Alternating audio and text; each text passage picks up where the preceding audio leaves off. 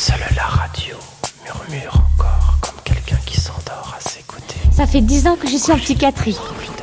Tout au début parce que j'ai fait un voyage, j'étais aux Indes et la télépathie dans la science, dans, les, la, par, la, télépathie, par les voix que j'ai entendues, ça m'a rendu l'oreille très fouine et j'étais obligée de me rendre en psychiatrie car j'avais le bouton déboutonné dans tous les sens de l'homme, dans le pas de serment, des seins, des lombes et des culs et des lélés. J'avais 20 ans, je tremblais dans la pommade, j'avais pas la langue individuelle Zonapal, et les gens de là-bas, des Indiens, ont porté ma langue et me donnaient un chewing-gum bien en rage. Si quelqu'un qui s'engage comme ça dans la psychiatrie hein, n'éprouve pas devant un schizophrène, devant un malade, une sorte de, non pas d'admiration, mais de, de stupéfaction, hein. un petit peu que comme devant l'Himalaya. Il vaut mieux qu'il fasse autre chose. C'est pas la peine d'assister. Il faut qu'il y ait ce, ce ah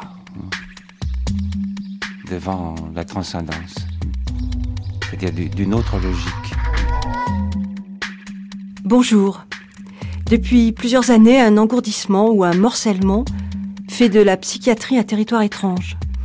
Nous avons des nouvelles contradictoires, le progrès des médicaments, la pratique toujours actuelle de l'électrochoc, la moue sur la psychanalyse, la restriction du personnel, le désespoir de certains psychiatres attendant le prochain coup donné à leur pratique, la peur devant ces faits divers où l'assassin s'appelle le fou, de préférence après un ou deux passages en hôpital psychiatrique.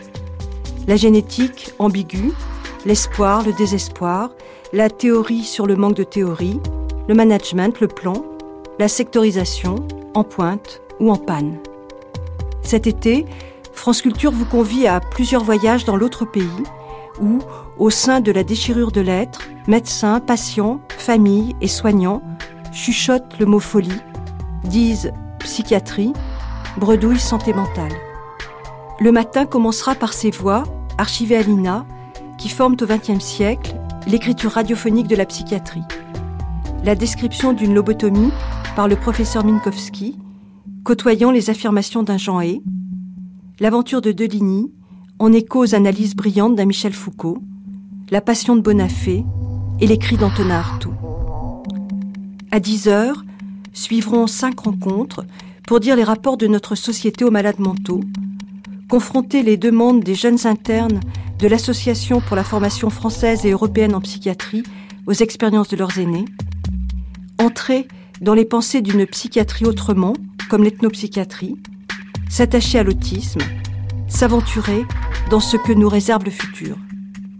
À 11 heures, le voyage prendra aussi la forme documentaire pour vous dire l'utopie de la Maison des Sources à Besançon, l'extrême de la psychiatrie en prison et au SMPR, créé par le docteur Lamotte à Lyon, les écarts de la pédopsychiatrie du nourrisson à l'adolescent, la fécondité des êtres, au musée d'art brut de Lausanne. Mais tout de suite, premier voyage en psychiatrie, au cœur des archives. Si vous le voulez, nous allons demander maintenant à la cabine euh, de nous faire passer euh, la bande sonore de ce film admirable de Jean Rouche qui s'appelle Les Maîtres Fous. Vous délirez, monsieur Arthur. Vous êtes fou. Comment devient-on fou? Je ne délire comment pas. devient-on simplement psychopathe ou présente-t-on un désordre Je crois qu'il vaut mieux lui faire prendre un calmant pendant quelques jours. Il est agité. Et voici notre émission Les Grandes Conférences.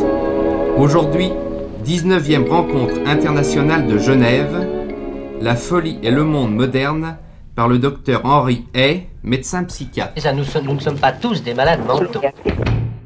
Être fou, c'est comme un de ces cauchemars où on essaie d'appeler au secours sans y parvenir. Qu'est-ce que c'est qu'une maladie mentale? Et Ou alors l'obligation de le confronter Si on à cette autre interrogation. Qu'est-ce que notre civilisation De quelle folie se détache notre civilisation Ou vers quelle folie elle va? Ce fond du problème doit être résolu par son fond.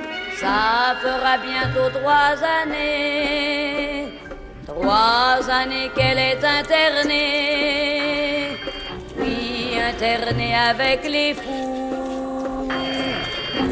avec les fous.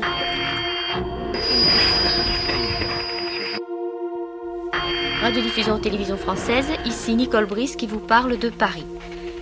Monsieur Michel Foucault a écrit aux éditions Plomb un livre intitulé Folie et déraison, histoire de la folie à l'âge classique. Monsieur Foucault, je pense que tout le monde s'imaginait que la folie n'avait pas d'âge et surtout pas Il m'a semblé justement que la folie était un phénomène de civilisation aussi variable, aussi flottant que n'importe quel autre phénomène de culture. Et c'est au fond en lisant des livres américains sur la manière dont certaines populations primitives réagissent au phénomène de la folie que je me suis demandé s'il ne serait pas intéressant de voir de quelle manière notre propre culture réagit à ce phénomène. Il y a des civilisations qui ont célébré le fou. Il y a des civilisations qui l'ont célébré, il y en a d'autres qui l'ont tenu à l'écart, il y en a d'autres qui l'ont soigné, mais ce sur quoi je voulais insister, c'est précisément sur le fait que soigner le fou n'est pas la seule réaction possible au phénomène de la folie. Est-ce que tous les fous sont des êtres, à votre avis, dignes d'intérêt? Car on a souvent pensé que le- la folie était génie. Il est un peu difficile de répondre à cette question. Je crois que euh, parmi les fous, il y a des gens aussi intéressants que parmi les normaux, et également autant qui sont inintéressants. Mais je crois que le phénomène même de la folie est en lui-même intéressant. Il n'y a pas de culture sans folie, et c'est ce problème absolument général des rapports d'une culture avec la folie que j'ai voulu étudier sur un cas précis, c'est-à-dire sur euh, le, euh, les réactions de la culture classique à ce phénomène qui paraît si opposé au rationalisme du XVIIe et du XVIIIe siècle, et qui est la folie. Notre radio France Culture est la petite fille de cette ORTF où naquirent bien des émissions consacrées à la psychiatrie. La visite des archives de l'INA, avec Martine Auger, nous a conduit en 1961, date où un jeune arpenteur de ce monde de la folie témoignait de son voyage dans notre histoire, juste avant de devenir la grande figure intellectuelle des années 1960 et 1970. C'est donc avec Michel Foucault, en compagnie de Henri Baruch, Jacques Postel, le professeur Minkowski ou Lucien Bonafé, que nous embarquons. Michel Foucault a enseigné au Collège de France de janvier 1971 jusqu'à sa mort en juin 1984. Il a croisé et alimenté notre pensée radiophonique et composé plusieurs séries, dont un passionnant langage de la folie. Il sera donc votre historien pour entendre les murmures d'un secte sombre de la folie.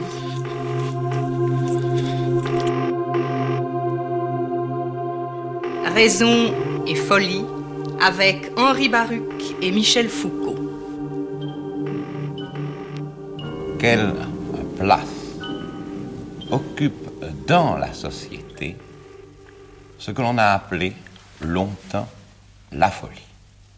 Et l'on voit, bien entendu, que c'est par rapport à une raison considérée cette fois-ci comme un équilibre que seront appréciés et dénoncés peut-être comme fous des hommes qui se comporteraient autrement que d'autres hommes qui disent être raisonnables. C'est donc un problème social, statistique et finalement politique.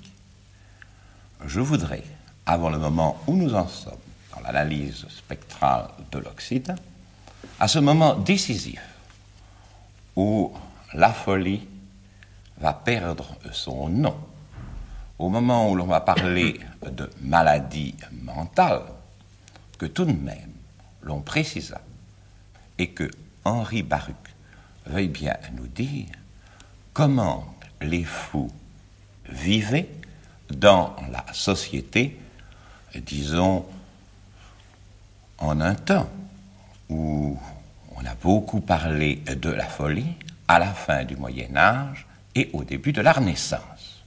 Je dirais d'abord que la différence entre la raison et la folie n'est pas si grande. Il y a des interpénétrations des deux choses. On pourrait dire qu'au fond, la folie apparaît souvent ou bien simplement comme le chaos des idées, c'est-à-dire comme un rêve et un cauchemar d'une pensée qui n'est plus bien structurée, momentanément d'ailleurs souvent, ou bien au contraire comme des troubles de la conduite du comportement qui surprennent et qui paraissent antisociaux. Dans les temps passés, on s'est surtout borné à prendre des mesures de précaution de la société pour éliminer les sujets qui paraissaient dangereux ou non conformistes. C'est ainsi que les malades mentaux, ou les fous, comme on les appelait, étaient éliminés ou mis dans des prisons ou séquestrés dans des conditions diverses, quelquefois aussi mis dans des hôpitaux où ils y subissaient des traitements plus ou moins violents, quelquefois même à la fin du Moyen Âge, lorsqu'il y a eu des superstitions particulières, on les a considérés comme possédés du démon, brûlés et soumis à des tortures diverses. Telles étaient la condition des malades mentaux avant l'époque dont vous parlez, avec bien entendu cependant de grandes variations et avec des exceptions cependant en euh, divers auteurs comme euh, Ambroise Paré, Saint-Jean de Dieu et, et d'autres qui ont tout de même vu les soins à apporter à ces malades. Sans doute. Il est bien évident que le moment où ont eu lieu ces euh, pratiques abominables vis-à-vis des malades étaient des moments où la superstition était particulièrement développée. On a incriminé la conception morale de la maladie, c'est-à-dire l'idée que la maladie venait du péché. Mais il s'agissait surtout d'une mauvaise interprétation de cette conception. Dans la conception morale initiale, où l'on pensait que tout vient de Dieu, les hommes ne devaient jamais se substituer à Dieu, et les prescriptions religieuses euh, ordonnaient au contraire de venir en aide à tous les malades quels qu'ils soient. C'est dans une véritable déviation que s'est faite cette conception de l'homme qui s'égale à Dieu et qui croit que le malade étant puni par Dieu, il doit encore le punir davantage et le martyriser. Il s'agit là d'une véritable déviation et l'on pourrait dire de véritable folie collective qui ont eu lieu non seulement dans les époques de foi, mais dont on a vu encore récemment des aspects épouvantables dans la folie raciste qui nous a dévastés il n'y a pas encore bien longtemps. Qu'en pensez-vous, Michel Foucault? À partir de la fin du Moyen Âge et au début de la Renaissance, la folie qui était une expérience relativement peu importante tout au long euh, de l'époque chrétienne, brusquement prend une importance tout à fait considérable et inattendue. Il m'a semblé en quelque sorte que l'expérience de la mort, qui, dans les dernières années du gothique, avait été si importante, disparaît pour être remplacée par une expérience de la folie du monde, de la déraison des hommes et des choses, et à la menace de la mort qui pèse sur les individus, se substitue la menace d'une sorte de grand délire qui risquerait de menacer le monde. Et il me semble que toute la Renaissance a été plus ou moins dominée, ou en tout cas comme menacée, par ce grand mythe, ce grand thème de la folie et de la déraison qui menace les hommes et les choses. Euh, de cette menace, on a évidemment euh, toute une série de témoignages, soit des témoignages qui sont picturaux, euh, c'est la nef des fous que l'on retrouve si souvent dans la peinture de la Renaissance. Ce sont des témoignages littéraires aussi. Il y a des poèmes, le poème de Brandt par exemple, qui a été consacré également à la nef des fous, Stultifera Navis. Et puis il y a aussi des textes philosophiques qui représentent comme la défense contre cette peur de la folie. Euh, le texte d'Erasme, l'éloge de la folie, n'est pas tellement un éloge véritablement de la folie. Euh, il s'agit simplement, au fond, je crois, pour Erasme, de montrer que la folie, ce n'est pas quelque chose de si important et qui menace euh, le monde jusque dans ses fondements. Il s'agit simplement pour lui de montrer que la folie, ce n'est pas autre chose que le cortège. Et comme la danse un petit peu fantaisiste et pas tellement sérieuse des euh, défauts et des folies mineures des hommes. Au XVIe siècle, vous aviez, si vous voulez, des châtiments qui étaient spécifiés vous aviez des formes de châtiment pour des gens que l'on considérait comme hérétiques et que nous, nous aurions peut-être considéré, que nous considérerions maintenant comme des malades mentaux. Enfin, peu importe. Ils avaient une forme de châtiment pour. Il y avait les gens qui étaient atteints de maladies vénériennes et qui, au début, ont été soignés, puis, par une évolution en quelque sorte rétrograde, ont été châtiés à partir de 1550-1560. Les textes sont assez clairs.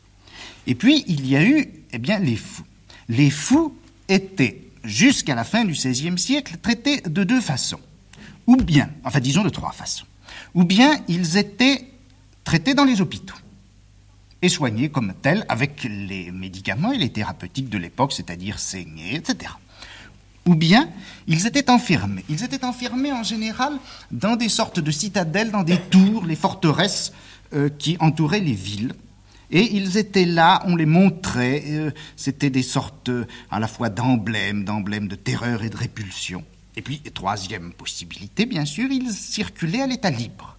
Et on trouve dans la littérature du XVIe siècle et encore dans la littérature baroque du début du XVIIe siècle beaucoup euh, d'allusions à ces personnages de fous euh, qui distrayaient le public. Il y en avait même qui étaient célèbres, il y en avait qui écrivaient des livres. Au début du XVIIe siècle, quelqu'un qui signait le compte de permission et qui était un, fou célèbre, protégé par les plus grandes familles françaises, euh, vivant à leur crochet, a publié des œuvres. Des œuvres qui sont des œuvres de délire, n'est-ce pas?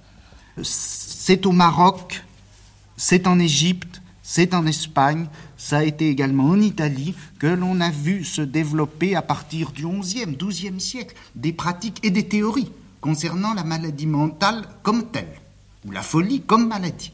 Et c'est simplement d'une façon beaucoup plus tardive, à la fin de la Renaissance, que nous voyons euh, les médecins euh, occidentaux, continentaux, français, allemands, anglais, s'interroger sur le problème de la folie comme sur un problème de pathologie.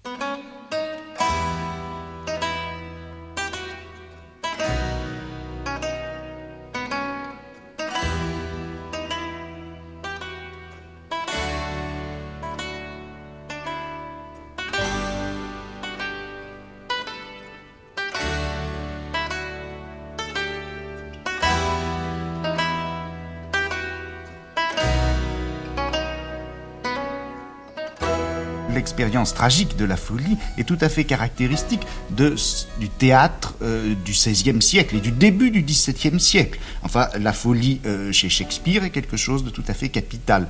L'intéressant, c'est justement qu'à partir du milieu du XVIIe siècle, en somme avec euh, Andromaque, on a la dernière tragédie classique qui parle encore de la folie. Et à partir de 1650, on peut dire, je crois, que la folie et la raison sont séparées, sont séparées dans les choses, sont séparées dans les hommes. Les hommes qui sont fous n'ont plus le droit de faire partie euh, de la société. Et au moment où se fait ce partage, où la dissociation entre l'expérience de la déraison et l'expérience de la raison est définitivement sanctionnée, à partir de ce moment-là, la folie n'apparaît plus que euh, comme une chose dont la raison va pouvoir s'emparer et sur laquelle la raison pourra spéculer comme sur un objet scientifique, et la psychiatrie devient possible. «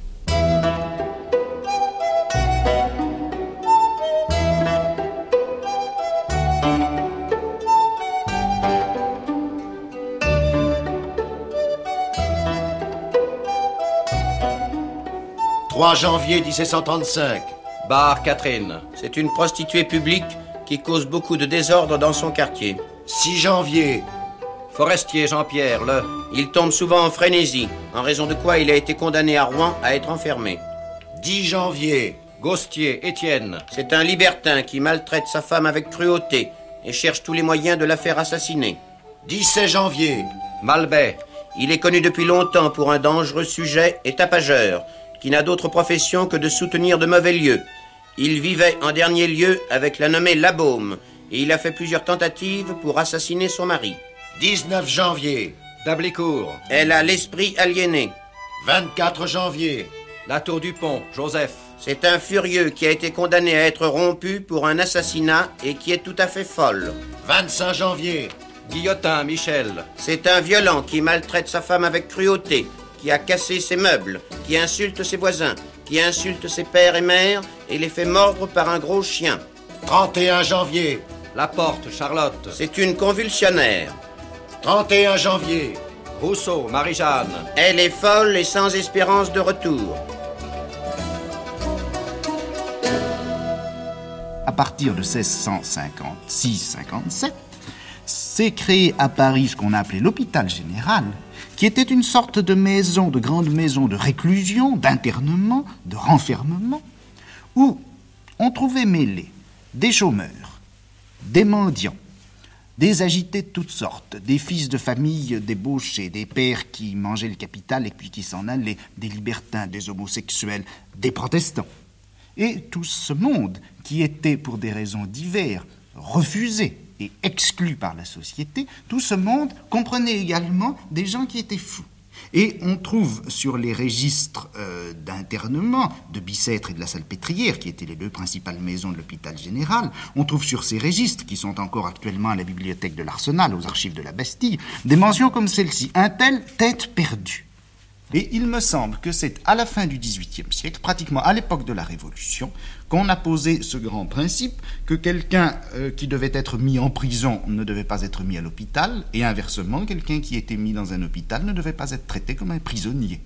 Et il me semble que le partage s'est fait dans un contexte politique et historique très précis, lorsque la grande politique confuse de l'internement a été remise en question à partir de 1789 pour des raisons euh, politiques évidentes. Euh, la prise de la Bastille n'est en somme que l'un des épisodes dans, ce grand, dans cette grande mise en question de la politique d'internement qui avait été la politique policière de tout l'Ancien Régime. Mais alors, il est évident quand même qu'au XVIIIe siècle, le grand tournant qui s'est fait à partir en France au moins de Pinel marque un réveil surtout de l'humanité. C'est des sentiments d'humanité. Nous avons parlé tout à l'heure de ces superstitions, mais ces superstitions sont liées aux haines de l'obscurantisme, aux foules que l'on pousse contre un bouc émissaire. Il s'agit là d'un phénomène important. De temps en temps, des époques de lumière arrivent où enfin les droits de l'humanité sont réclamés et on voit plus large et il y a plus d'élan vers l'homme. C'est ainsi que s'est produite la révolution de Pinel.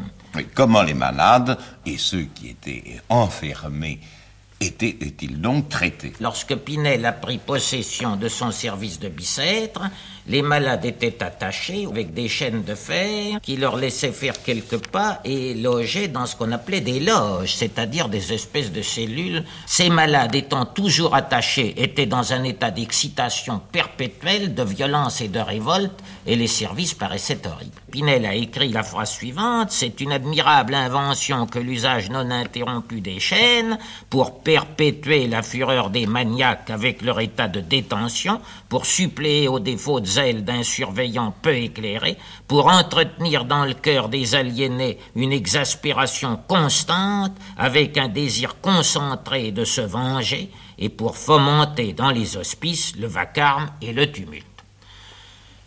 En dehors de cette libération des malades, qui a été racontée par ses fils bien des fois sur lesquels je n'insisterai pas, Pinel a réorganisé complètement les services de malades mentaux. Et il a insisté sur une notion capitale qui est le classement. En effet, si on laisse pêle-mêle entasser dans un même service des malades agités et des malades tranquilles, alors les malades tranquilles eux-mêmes deviennent agités pour se défendre contre les autres, et c'est une situation intolérable. Pinel a classé les malades non pas d'après la maladie ni la nosographie, mais d'après leur comportement, leurs affinités, leur caractère, et c'est ainsi qu'il a pacifié les services à tel point qu'après sa réforme, lorsque des visiteurs, alors qu'il était à la Salpêtrière, visitaient son service, ils ont pu dire où sont les folles. Il a également institué ce qu'il appelait le traitement moral. Ce traitement moral est bien différent de ce que nous appelons aujourd'hui les psychothérapies, qui sont des choses spécialisées. Le traitement moral consistait d'abord à parler avec le malade, à essayer de comprendre sa personnalité, à entrer en contact avec lui, et enfin à insister sur un fait capital que Pinel a souligné, sur lequel je ne saurais trop insister, le développement de la confiance. Il y a là une certaine foi dans les principes moraux dans le sens le plus élevé, qui avait d'ailleurs été inspiré à Pinel par sa formation philosophique, religieuse, en même temps que sa formation d'esprit large et très éclairé. Voilà donc les réformes qu'il a faites. Mais en plus de ça, il a fait aussi, après avoir réorganisé ses services, une œuvre scientifique considérable. Et en particulier, il a donné une description euh, clinique euh, dont on tient toujours compte de la manie. En effet, c'est la manie surtout qui l'a frappé, et d'ailleurs c'est la maladie mentale la plus impressionnante. Il l'a énormément étudié, en a donné une description qui est toujours valable. Il a non seulement décrit le maniaque classiquement, cliniquement, mais il en a vu les caractères de sa personnalité, comment agir sur son caractère.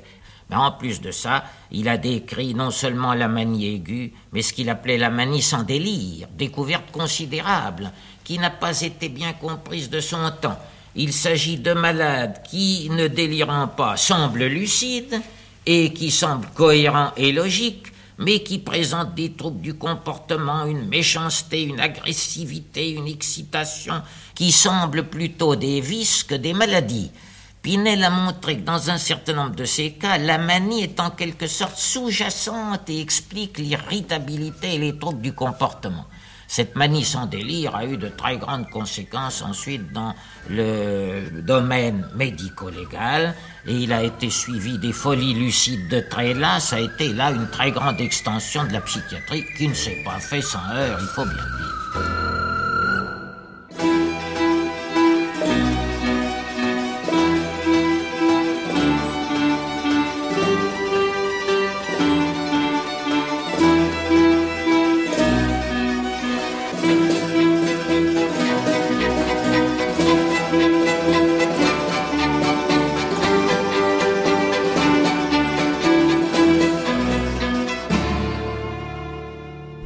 Appelé la folie morale à partir de Pritchard et ce qu'on appelait avant la folie sans délire ou la manie sans délire ou encore la monomanie. C'était un phénomène tout à fait curieux. Il s'agissait de savoir si un individu commettant un acte que les autres jugent aberrant, mais qui commet cet acte sans avoir manifesté d'autres signes de folie et sans justifier cet acte aberrant par des idées folles. Est-ce que ce- cet individu et cet acte peuvent être considérés comme un individu fou et un acte fou? Ainsi, il y a eu les premiers grands procès euh, criminels, les médico-légaux de cette époque, qui se sont situés vers 1820-1830. Le cas, par exemple, de quelqu'un qui s'appelait, d'une femme qui s'appelait Cordier, Marguerite Cordier, je crois. Enfin, peu importe. Son père euh, lui refuse l'autorisation de se marier avec l'homme qu'elle aime. Elle tue son père. Un sens, c'est encore normal. Elle le fait brûler dans sa cheminée. Une fois qu'il est rôti, elle enlève le cœur et le mange. Alors, elle passe devant les tribunaux. Et les médecins disent voilà un acte qui est fou.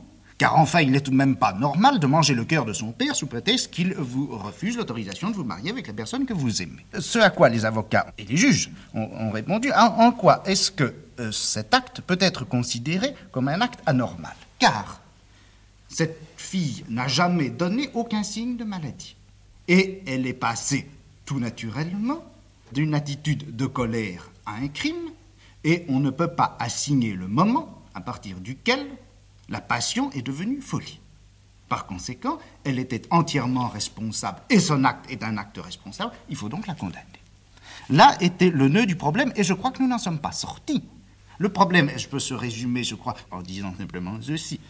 Quand un acte est vraiment sans raison, ou hors de raison, est-ce que c'est un acte déraisonnable, donc fou?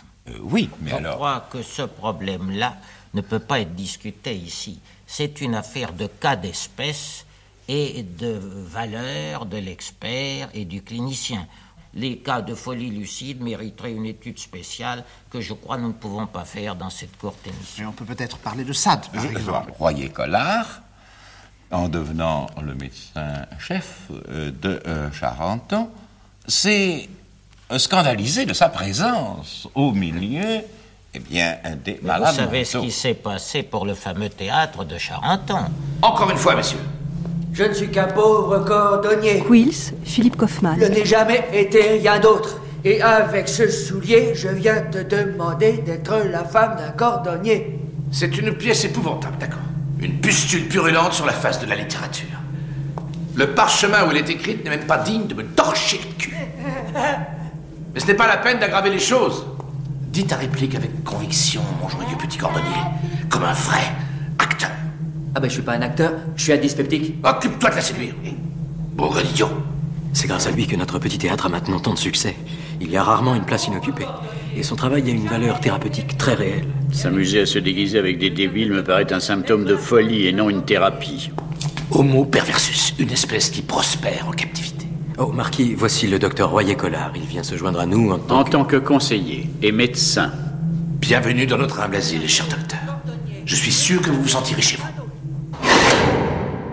D'abord, Sade, qui était interné dans cet établissement, organisait le théâtre et faisait jouer les malades sur le théâtre. On invitait le public qui se moquait et des malades. C'était donc une attitude absolument scandaleuse, car se moquer des malades mentaux est la chose la plus terrible et la plus affreuse dans ces services.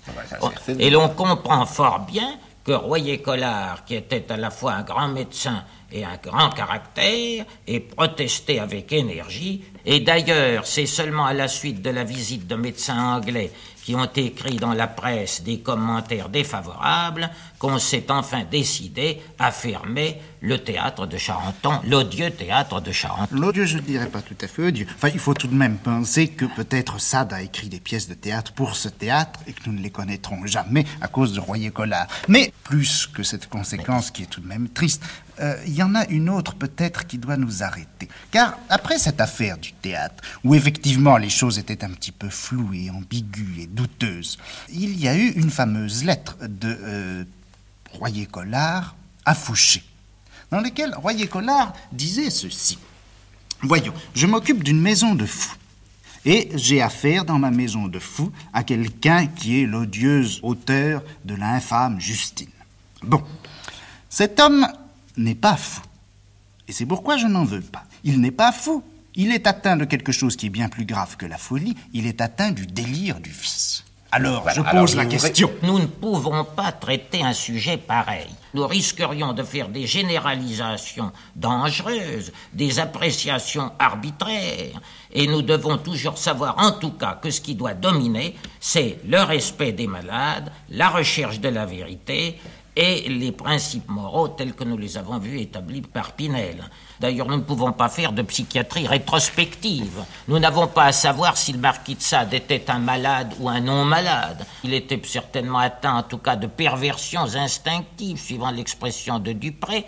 En tout cas, quelle que soit sa situation, ce qui était surtout scandaleux, c'était les libertés et les responsabilités qui lui étaient confiées à lui, malade ou considéré comme tel dans l'établissement de Charenton, alors qu'il avait, avait la possibilité de grouper les autres malades, de diriger des malades et même de s'occuper de thérapeutique. Ceci indiquait véritablement une organisation scandaleuse à cette époque de cet établissement. C'est tout ce que nous pouvons dire. Nous ne pouvons pas aller plus loin dans l'étude de cette variété de cas de folie lucide, de perversion, qui sont des problèmes médico-légaux les plus difficiles et qu'on me permettrait d'émettre des doutes sur des faits indirects, surtout s'il s'agit de faits historiques qu'on n'a pas vus.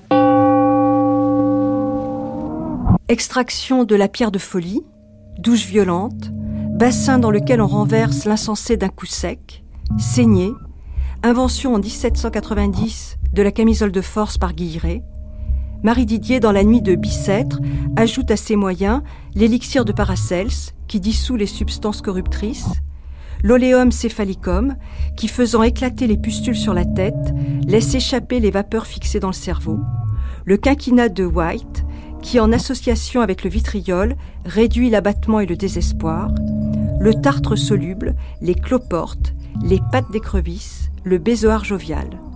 Ce voyage en psychiatrie nous conduit au début d'une nouvelle panoplie de soins dont Jacques Postel fait la liste. À partir de, de, 1917, parce que ça c'est une date très importante, Wagner Jorerg, le grand professeur de Vienne, va utiliser la malaria-thérapie, c'est-à-dire injecter la, la, maladie paludisme à des malades mentaux, justement ces fameux paralytiques généraux, et en les guérissant, en les améliorant, en les sortant de leur démence, ça va être la naissance de ce qu'on va appeler les grandes thérapeutiques de choc. C'est-à-dire a... qu'est-ce qui se passe concrètement?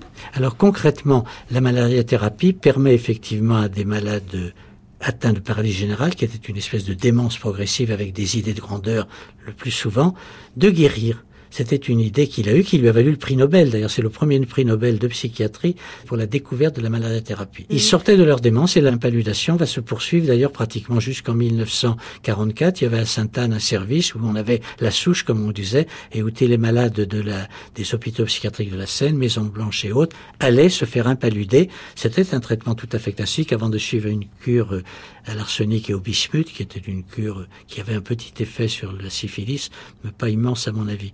Donc c'était un traitement qui a valu le prix Nobel à son auteur et c'était l'encouragement vers les thérapeutiques de choc. Il stimulait l'organisme, on ne sait pas bien comment. Wagner von Urerg avait écrit au début du siècle, en 1906, un ouvrage sur l'organothérapie en psychiatrie, il avait quand même des observations de gens qui avaient fait des fièvres violentes, qui avaient eu des, différentes maladies organiques et qui, à la suite de ça, s'amélioraient considérablement. Il y avait aussi une, une espèce de balancement qui se produisait entre le délire, par exemple, et, l'atteinte de la santé physique. C'est ainsi qu'on voyait des malades tuberculeux dans les derniers jours de leur vie, et granuliques, et moi j'en ai vu encore au service sanatorial de Maison Blanche dans les années 60, brusquement sortir de leur délire, mais au seuil de la mort, je dirais. Donc il y avait une espèce de balancement, c'était quelque chose qui était connu et décrit depuis très très longtemps. Alors ensuite, on va aller vers les traitements de choc. Et c'est à Vienne d'ailleurs que ça se passe. Le premier traitement de choc, c'est Manfred Sackel, qui est d'ailleurs un assistant de Wagner von Eurer, qui va créer le traitement par des comas hypoglycémiques provoqués par l'insuline. Ces comas, qui s'accompagnent d'ailleurs de crises d'épilepsie, enfin de crises convulsives, améliorait, semble-t-il, le malade, et ça a été ce qu'on appelait la cure de Sackel, qui a été pratiquée pratiquement jusqu'en 1950-60 même. À la suite de ça, un autre assistant, qui lui était d'origine hongroise, mais qui travaille aussi à Vienne, Wun Meduna, a, fait, provoqué des chocs, des crises convulsives, avec euh, l'injection d'un produit voisin du solucan, fatonné cardiaque, qui s'appelait le cardiazole. Le cardiazole, aussi donnait des crises d'épilepsie, était censé améliorer les malades, en particulier les malades euh, psychotique chronique.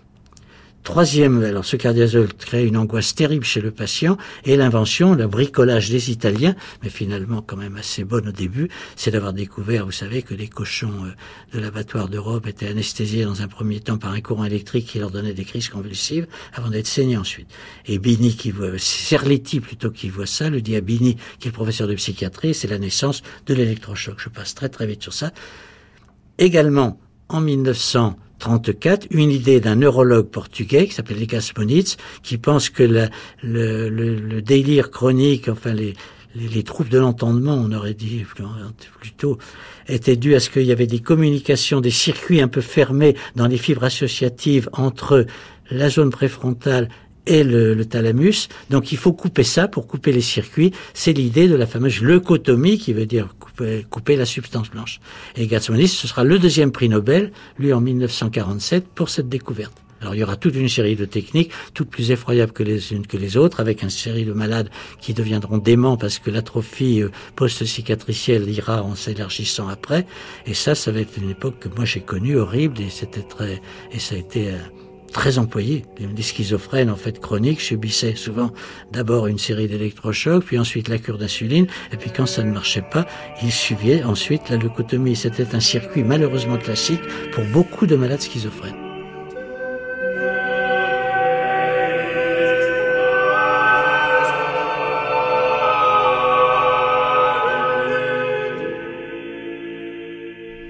Tu n'as pas signé ce papier Soudain, l'été dernier, Joseph Mankiewicz. Tu ne m'as pas fait interner, ce n'est pas vrai. Pas encore.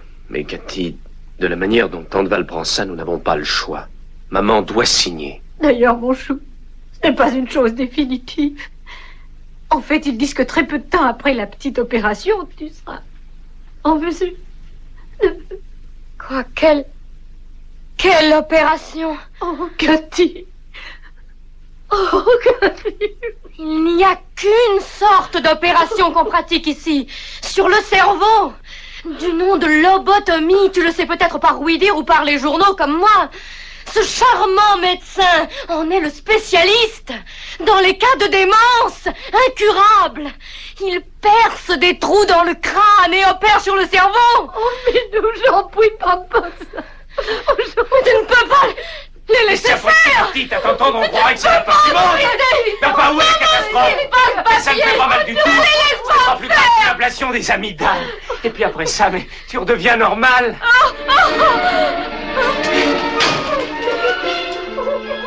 Eh bien, nous allons revenir maintenant un peu au sujet de ce congrès, c'est-à-dire à la psychiatrie, c'est-à-dire à l'utilisation qu'on fait de ces observations dans le domaine de la psychiatrie et de la thérapeutique psychiatrique. Euh, aujourd'hui, il était question des lobotomies. Je voudrais que vous expliquiez. Professeur euh, Minkowski, ce qu'est la 25 lobotomie. septembre 1950. Eh bien, la lobotomie repose sur l'interruption opératoire de- d'un grand nombre de fibres de la substance blanche du cerveau, en particulier des fibres des lobes frontaux. Elle est appliquée surtout depuis une quinzaine d'années, euh, après que Egas Moniz à Lisbonne en a été le grand pionnier. Et alors, comment pratique-t-on cette opération? Eh bien, actuellement, il y a surtout deux méthodes. Il y a la, ce qu'on appelle la lobotomie pré- préfrontale proprement dite, c'est-à-dire euh, que on fait un petit trou de trépanation au-dessus de l'os zygomatique, on introduit un instrument spécial dans le lobe frontal, on le l'avance en haut et puis en bas, et alors on le retire, ce qui a pour résultat qu'une grande partie des fibres euh, du lobe frontal est interrompue.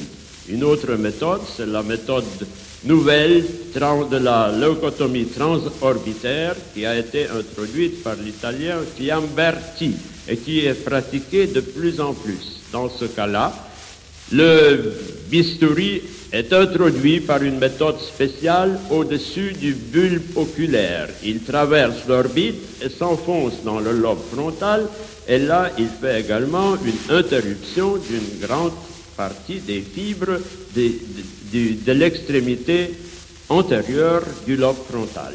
Et alors, du point de vue du traitement du malade, quels résultats obtient-on par de semblables opérations? Ces opérations sont surtout appliquées aux malades mentaux. Et il faut bien qu'il s'agisse de cas graves et dans lesquels on désespère plus ou moins d'obtenir un résultat favorable par d'autres méthodes. Euh, on l'applique surtout à des malades très agités et qui sont intenables, souvent intenables non seulement dans leur famille, mais qui même dans les asiles font les plus grandes difficultés, c'est-à-dire qu'ils sont très agressifs, qui doivent être surveillés tout le temps. Or, la leucotomie préfrontale, quelquefois, contribue à les calmer, à les rendre beaucoup plus accessibles et traitables, et fait que souvent ces cas peuvent se réadapter au point de vue social dans une mesure plus ou moins grande. Mais je crois savoir que personnellement, monsieur le professeur, vous estimez qu'il y a des limites très précises à ce genre d'opération. Il y a évidemment des limites très précises et il faut se garder de les, de les outrepasser. Il faut bien se rendre compte qu'on est là à la limite en général de ce qui est permis et qu'on touche à ce qu'il y a de plus intime et même si l'on veut de plus humain dans le cerveau. Il est évident et qu'il ne faudrait pas en abuser et qu'il faut épuiser toutes les autres méthodes avant d'appliquer une méthode aussi radicale. Cette méthode présente certains dangers. Ces dangers sont de nature opératoire. Il peut y avoir, par exemple, des hémorragies, même mortelles, bien que ces cas soient devenus très rares avec les progrès de la technique. Mais en outre, ils ont un résultat thérapeutique, mais ce résultat se fait parfois au détriment d'autres éléments de grande valeur. Ils peuvent déterminer un certain abaissement du niveau intellectuel et même moral de la personnalité.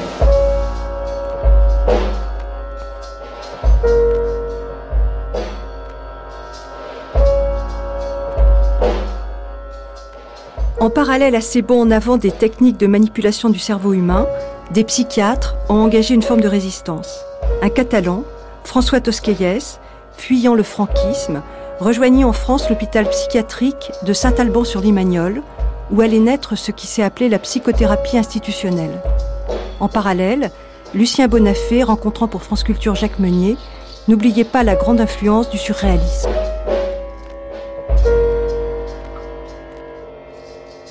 Notre boulot, comme disait Toscaïès, c'est l'exploration des oubliettes. Or, ce qui est très plongé dans les oubliettes, c'est le fait qu'à cette époque, pendant que nous, euh, jeunes, on faisait des guignols à Toulouse, comme ça, à Paris, à la Mecque, la psychiatrie à Sainte-Anne, il y avait une salle de garde profondément imprégnée de culture surréaliste. Et les surréalistes étaient, euh, dans le jargon carabin, ça s'appelle les parasites. Les invités, ça s'appelle des parasites.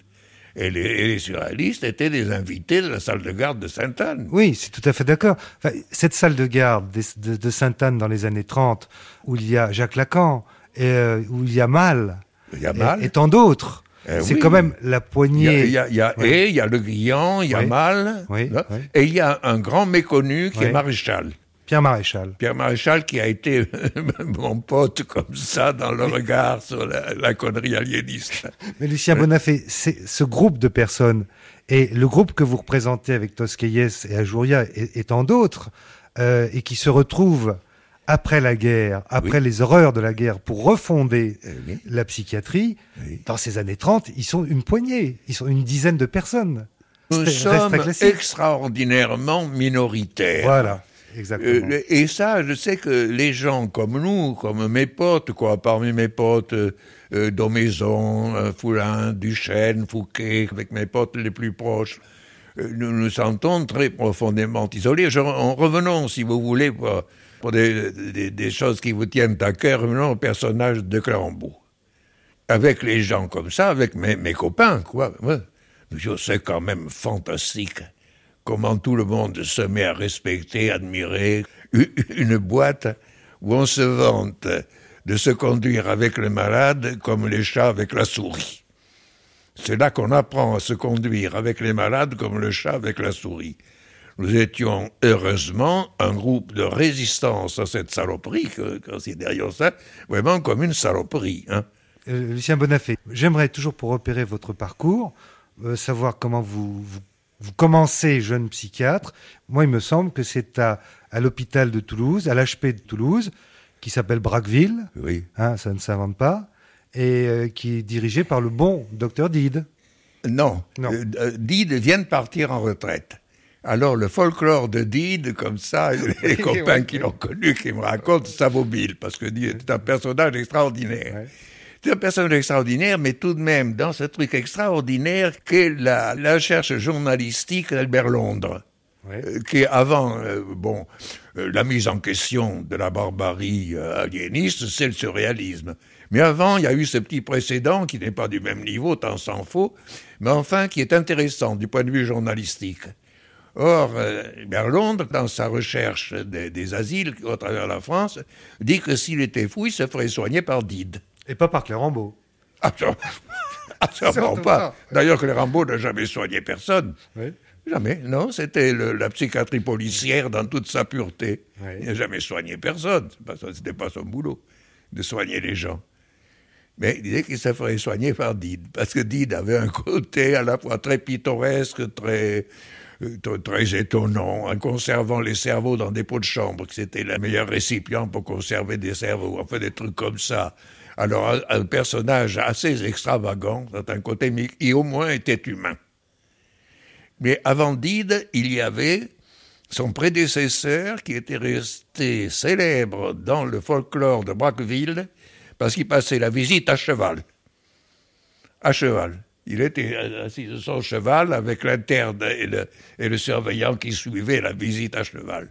Et les bons hommes étaient rangés, quoi, ces trucs comme ça qui, pour les gens de ma trempe, ont, ont été, euh, disons, les, les- les- les aliments de notre euh, immense révolte, comme ça. Lucien Bonafé, pendant le Front populaire, euh, la politique sanitaire du Front populaire euh, vous a-t-elle euh, paru apporter de bonnes choses euh, en direction de la psychiatrie? Enfin, je veux Ah dire, ben, cette extension des dispensaires, premier- par exemple? Le gouvernement du Front populaire est le premier gouvernement en France qui ait fait quelque chose de positif euh, côté de, de la protection de la santé mentale, avec la circulaire Rucard.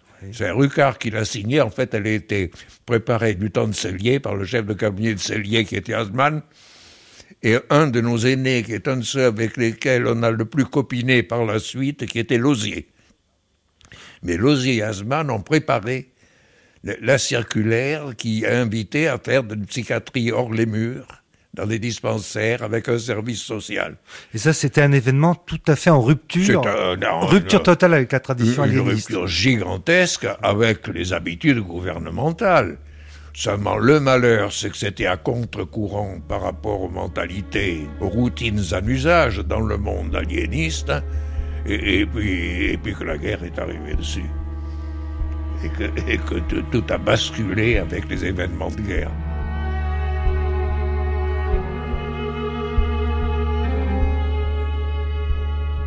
Les 28 et 29 juillet 1941. Épileptique venant de l'hospice du Perron, 88. 23 octobre 1941. Anormaux venant de la maison de retraite d'Albini, 42. Le 30 juillet 1941.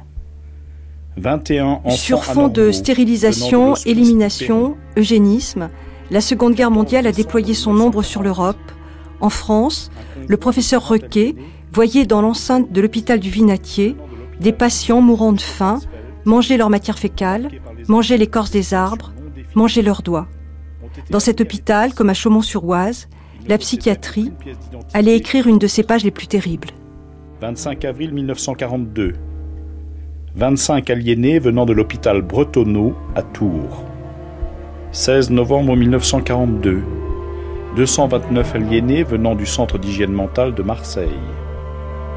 8 juillet 1943. Demain, nous plongerons dans la période plus directement contemporaine, et comme elle nous a conduit au début de ces archives, c'est tout naturellement à Nicole Brice que revient la dernière question à Michel Foucault. Eh je voudrais vous poser une dernière question. Vous avez, je pense, aujourd'hui la pratique de la folie, car vous en avez, vous avez écrit sur ce sujet 670 pages. Pensez-vous que la folie soit un don du ciel? Je crois que actuellement, il y a un phénomène très important qui se passe. Depuis Nietzsche, depuis Raymond Roussel, depuis Van Gogh, depuis Artaud surtout, la folie est redevenue, ou commence à redevenir, ce qu'elle était au XVe et XVIe siècle, c'est-à-dire un phénomène de civilisation extraordinairement important, et de même que la folie avait été au XVIe, début du XVIIe siècle, chargée de porter en quelque sorte euh, la vérité, de l'exprimer dramatiquement, eh bien il semble que maintenant la folie retrouve un petit peu euh, cette mission et qu'après tout, euh, toute une part de la vérité contemporaine, de la vérité de la culture contemporaine, eh bien a été proférée par des gens qui étaient à la limite de la folie ou qui même faisaient de la folie l'expérience la plus profonde, comme Roussel, Artaud. Ici Nicole Brice qui vous a parlé de Paris.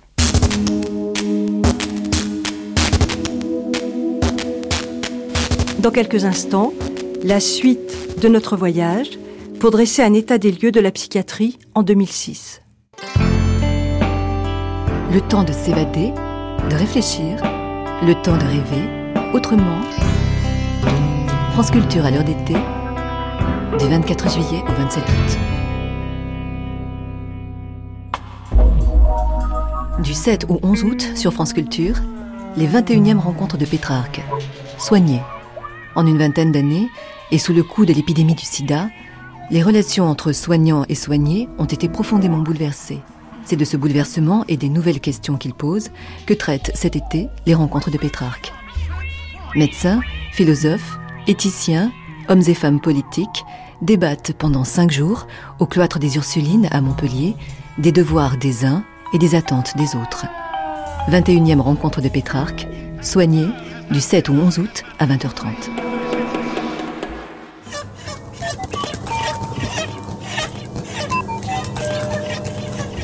Elles assument leurs choix, leurs doutes, leurs victoires, leurs utopies. Elles nous les font partager. De tous âges et des quatre coins du monde, elles ouvrent notre regard à un petit peu plus d'humanité. La ronde des femmes, cet été sur France Culture. Écoutons-les chaque jour de la semaine à 14h30.